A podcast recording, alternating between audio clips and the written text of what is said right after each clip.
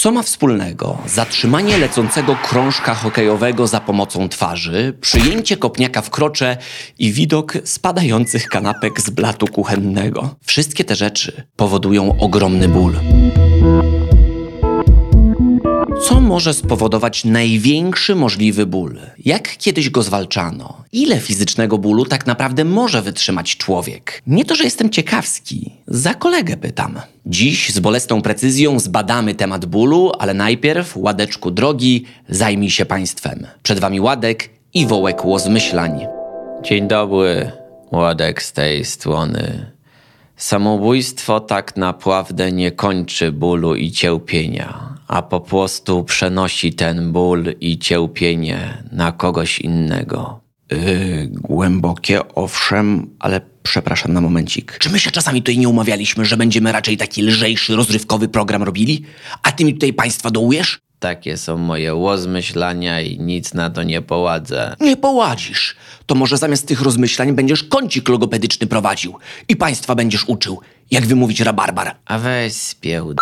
Odcinek Polimatów 2 na temat bólu nie mógłby się odbyć bez jednego zdania z książki, która jak żadna inna powoduje ogromny ból u czytelników. Od razu zastrzegę, że to co usłyszycie, to naprawdę jest jedno zdanie. Czas na przeczytaj w końcu nad Niemnem, a potem niech wali się świat. Z obu stron każdej drogi szerokim pasem bielały bujne rumianki i wyższe od nich kwiaty marchewnika. Słały się w trawach fioletowe rochule, żółtymi gwiazdkami świeciły brodawniki i kurze ślepoty. Liliowe skabiozy polne wylewały ze swych stulistnych koron miodowe wonie.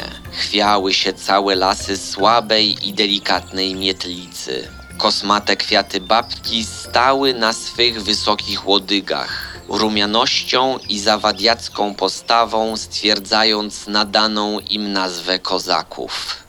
Stężenie trudnych słów, które opisują przyrodę w tej książce, oficjalnie osiągnęło poziom zagrażający życiu. W porównaniu do czytania tych opisów, pierwsi strażacy na miejscu akcji w Czarnobylu mieli lekką robotę. Nad Niemnem to też jest katastrofa i trzeba sobie to powiedzieć raz na zawsze. Zobaczcie zresztą sami, proszę bardzo, co my tutaj mamy. O, liliowe skabiozy polne. Co to są w ogóle skabiozy? Służę pomocą. Skabioza to jest taka roślina, która ma także inne, bardziej znane określenie, a jest to Driakiew. Ludzie, o co w tym chodzi? To jest specjalnie tak pisane, żeby zrobić sieczkę z mózgu? Żadna inna książka nie pasowałaby lepiej do odcinka na temat bólu. Jednak, chociaż pewnie trudno będzie w to uwierzyć, są na świecie inne rzeczy, które powodują nawet większy ból. Czas się nimi zająć. Przed wami gwóźdź programu.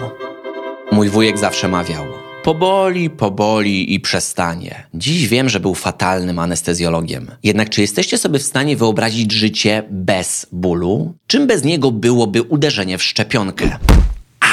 Ludzie od tysięcy lat chcą zwalczyć ból. Egipcjanie i Babilończycy używali do tego naturalnych metod, ziół i wyciągów z roślin, np. z konopi indyjskiej, wierzby białej czy maku. Oczywiście nie chodzi o to, że piekli i zjadali makowca, a po prostu z maku robili opium. Nie był to jedyny sposób. Wierzono wtedy, że ból to uwaga, kara zesłana przez bogów, ewentualnie wpływ złych demonów, które po zmroku wchodzą do głowy przez nos i uszy. Trzeba było więc wszystko zakrywać. Jeśli ból się jakimś cudem prześlizgnął, to należało go wypędzić z organizmu tak niezwykle skutecznymi metodami jak amulety, czary, zaklęcia, runy i składanie ofiar. A tu pana boli niedobrze. Hmm, Co robić? A już pan złożył w ofierze dwie kozy. Hmm, To nie wiem, co mogło pójść nie tak, że dalej boli. W wielu językach nadal zrównuje się ból z karą. Angielskie pain to kalka łacińskiego słowa poena, czyli dosłownie kara. W polszczyźnie też mamy ładne słowo pochodzące od poena i jest to penalizacja, czyli uznanie jakiegoś czynu za zabroniony. Na przykład mogę powiedzieć, musimy bezwzględnie penalizować dziękowanie słowem podziękował i wymierzać za to dożywocie. Z kolei nasze słowo ból wzięło się z języka prasłowiańskiego i setki lat temu brzmiało mniej więcej jak bolietti. Bolietti brzmi trochę jak balety, ale w odróżnieniu od dzisiejszych baletów to słowo odnosiło się do cierpienia i chorowania. Hmm. W sumie po zakończonych baletach też jest sporo cierpienia i chorowania. Tak słyszałem od kolegi. Zanim Bolietti zamieniły się w ból, przeszły jeszcze przez dwie inne formy. Najpierw na ból mówiło się po polsku bola, ale potem rodzaj żeński zamieniono na męski i tak powstał bol. Ktoś pewnie doszedł do wniosku, że wszystko co męskie jest gorsze. Jest w tym sporo racji, wystarczy popatrzeć na męskie piersi, orgazmy, czy kamienie nerkowe. Nie wiemy dokładnie, dlaczego ktoś postanowił zmienić bol na ból, ale nie we wszystkich językach słowiańskich tak się stało. W czeskim czy rosyjskim nadal mówi się bol, więc jak pojawia się jakiś troll w komentarzach, to rosyjscy lekarze zapisują mu maść na ból żopy. Sporo źródeł też wiąże nasze stare słowiańskie słowo bolietti, nadal nie mylić z baletami, ze szkodliwym działaniem złych mocy na człowieka. A więc niedaleko pada jabłko, od starożytnego Rzymu. Zresztą już w starożytności ktoś wymyślił drobny, można by powiedzieć, niemal bezinwazyjny zabieg leczący ból trepanację czaszki. Nasi przodkowie byli przekonani, że przez wywiercony w głowie otwór wylecą wszystkie złe duchy razem z bólem. To, że wylatywały razem z życiem, to już mniejszy problem, bo ból mijał. Także w starożytności pojawił się paniczny lęk przed samym odczuwaniem bólu, który do dzisiaj męczy wiele osób. Jak fachowo nazywa się taki lęk? Przed wami zagadka wujka Radka. Nie no, w sumie Radzieńku już zadałeś to pytanie, więc zostałem postawiony w bardzo nieprzyjemnej i nieuprzejmej sytuacji. Nie wiem właściwie co mam teraz zrobić.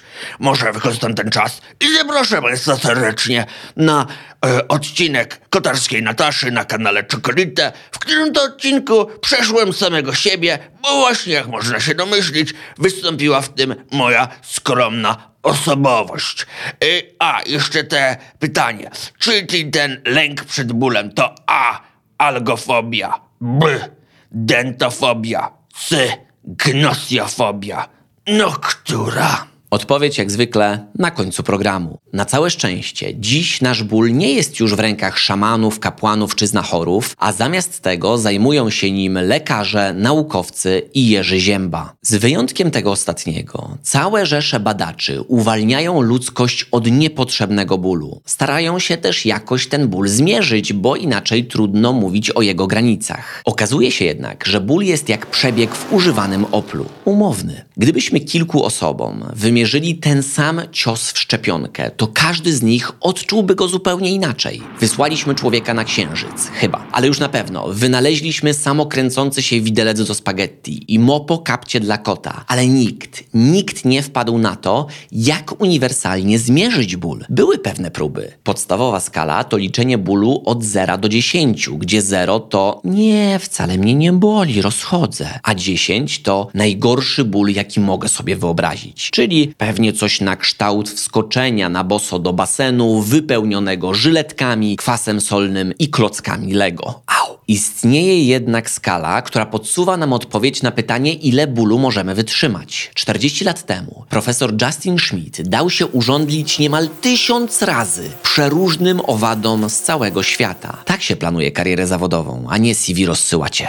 Schmidt w trakcie swoich eksperymentów otrzymał od owadów ból, który porównywał do między innymi gaszenia papierosa na języku, polania otwartej rany kwasem solnym czy wbicia zszywki w policzek. Ten facet musi mieć ciekawe życie. Na podstawie doświadczeń powtórzę, aby nam to nie uciekło. Tysiącem ukłuć i ugryzień groźnych owadów. Opracował czterostopniową skalę bólu, nazywaną skalą Schmidta. Pierwszym stopniem jest ból niezbyt intensywny i taki, który mija dość szybko. Schmidt twierdził, że tak jest po urządleniu smuklika, pszczoły, groźnej mniej więcej tak jak łagodny sos w kebabie nie ma problemu. Za to na czwartym stopniu, oznaczającym ból, którego właściwie nie da się wytrzymać, plasuje się prawdziwy skór czy byk matki natury, mrówka Paraponera clavata, nazywana mrówką pociskową. Dlaczego? Bo zaledwie dwucentymetrowa mrówka swoim ugryzieniem powoduje ból co najmniej taki, jak pocisk rozrywający organy wewnętrzne. Schmidt twierdził, że ugryzienie było wręcz, jak cytuję, doskonały, cudowny ból, niczym po rozpalonych węglach z kilkucentymetrowym gwoździem wbitym w piętę. Teraz jestem pewny, że ten gość ma naprawdę ciekawe życie. Niektóre plemiona w Amazonii mają rytuał wchodzenia w dorosłość, podczas którego śmiałek musi włożyć obie ręce do rękawic wypełnionych tymi mrówkami. Teraz tak sobie myślę, że to wymierzanie 18 pasów na osiemnastkach w Polsce nie jest aż takie straszne i patologiczne, jak mi się wydawało. Wiele źródeł potwierdza, że spotkanie z mrówką pociskową to jedno z najbardziej bolesnych doświadczeń, jakie jest w stanie wytrzymać człowiek. Na nasze szczęście ten owad mieszka 10 tysięcy kilometrów stąd, więc o ile nie przypłynie z bananami do Biedronki, to nie mamy się czego bać. Za to na naszym podwórku są inne sytuacje powodujące niewyobrażalny ból. Często na pierwszym miejscu stawia się poparzenia. Bez wątpienia naprawdę bolesne. Są przy nim, jakby to powiedzieć, dobre wieści, bo im silniejsze poparzenie, tym zwykle mniejszy ból. Przy trzecim i czwartym stopniu spaleniu ulegają też zakończenia nerwowe, więc poparzony czuje coraz mniej. Prawdziwy ból zacznie się dopiero podczas leczenia. Niektórzy jednak twierdzą, że poparzenia są małym piwem przed śniadaniem w porównaniu do mitycznego bólu przy rodzeniu dzieci. Jego łagodzenie zaczęło się ponad 150 lat temu. Wtedy to lekarz John Snow, nie, nie o tego Johna Snowa chodzi, podał królowej Wiktorii chloroform, gdy ta rodziła ósme dziecko. Tak na szerszą skalę rozpoczęło się podawanie znieczulenia przy porodzie. Jednak, gdy przeprowadzono badania wśród kobiet, które zdecydowały się rodzić bez znieczulenia, to tylko niecała jedna czwarta opisała ból porodowy jako ten nie do wytrzymania, czyli dyszka w naszej skali. Wiele innych kobiet twierdziło, że byłoby w stanie wytrzymać nawet większy ból. Wow. Szacunek. Na całe wszystkich szczęście mężczyźni nie rodzą dzieci, bo od zawsze wiadomo, że przy byle przeziębieniu przeciętny facet spisuje testament i żegna się z rodziną. Ja tak nie robię, ale ten kolega robi.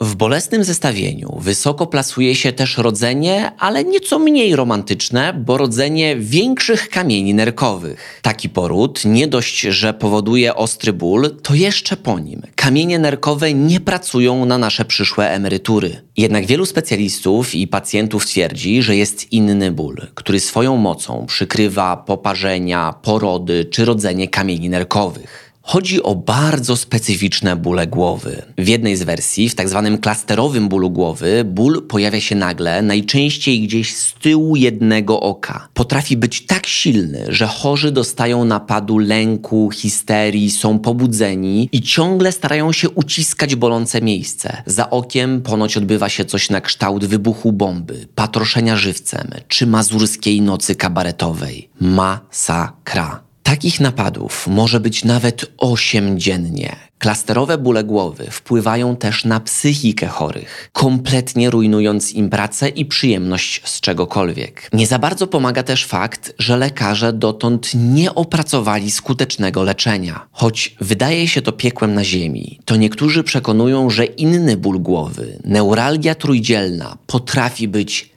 nawet gorsza. To nerwoból połowy twarzy, który może być wywołany słabym powiewem wiatru czy delikatnym pocałunkiem. Zdarzały się przypadki, że chorzy mieli nawet 50 ataków dziennie. Gdy leczenie jest niewłaściwe, ból z czasem utrwala się, a leki przestają działać i nie da się normalnie żyć. Momentalnie pojawią się wtedy objawy nerwicy i depresji. Lekarze zresztą nazywają neuralgię trójdzielną chorobą samobójców. W 2013 roku brytyjskie Daily Mail podało, że na wyspach aż 27% chorych popełnia samobójstwo. Zdaniem wielu ekspertów, czy to przeszywające bóle głowy jak neuralgia, czy atak niebezpiecznych owadów, to właśnie granica bólu którą jesteśmy w stanie wytrzymać. Co się stanie powyżej tego? Nasz organizm powie siemano na razie i się wyłączy. Jeśli nasz mózg otrzyma za dużo sygnałów o bólu, to zwykle po prostu zarządzi utratę przytomności. Dla każdego z nas ten moment jest ustawiony gdzie indziej. Kiedyś powszechnie uważało się, że amputowanie kończyn w czasach, gdy nie znano znieczulenia, zawsze skończy się utratą przytomności człowieka, który musiał przez to przejść. Jednak na nieszczęście niektórych organizmy się nie wyłączały i ktoś z pełną świadomością przeżywał odcinanie na żywca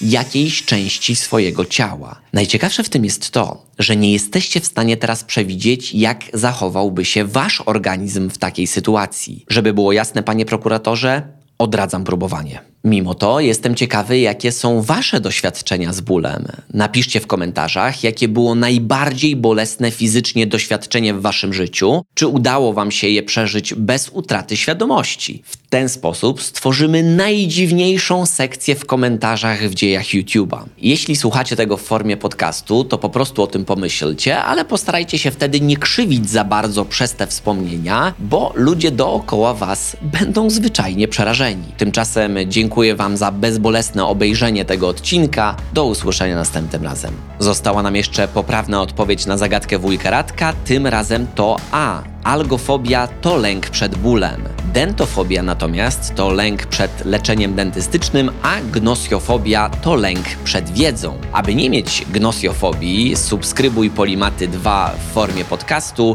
i skomentuj go jeśli możesz. To naprawdę ważne. Bardzo za to dziękuję. Do usłyszenia następnym razem. Już nie mogę się doczekać.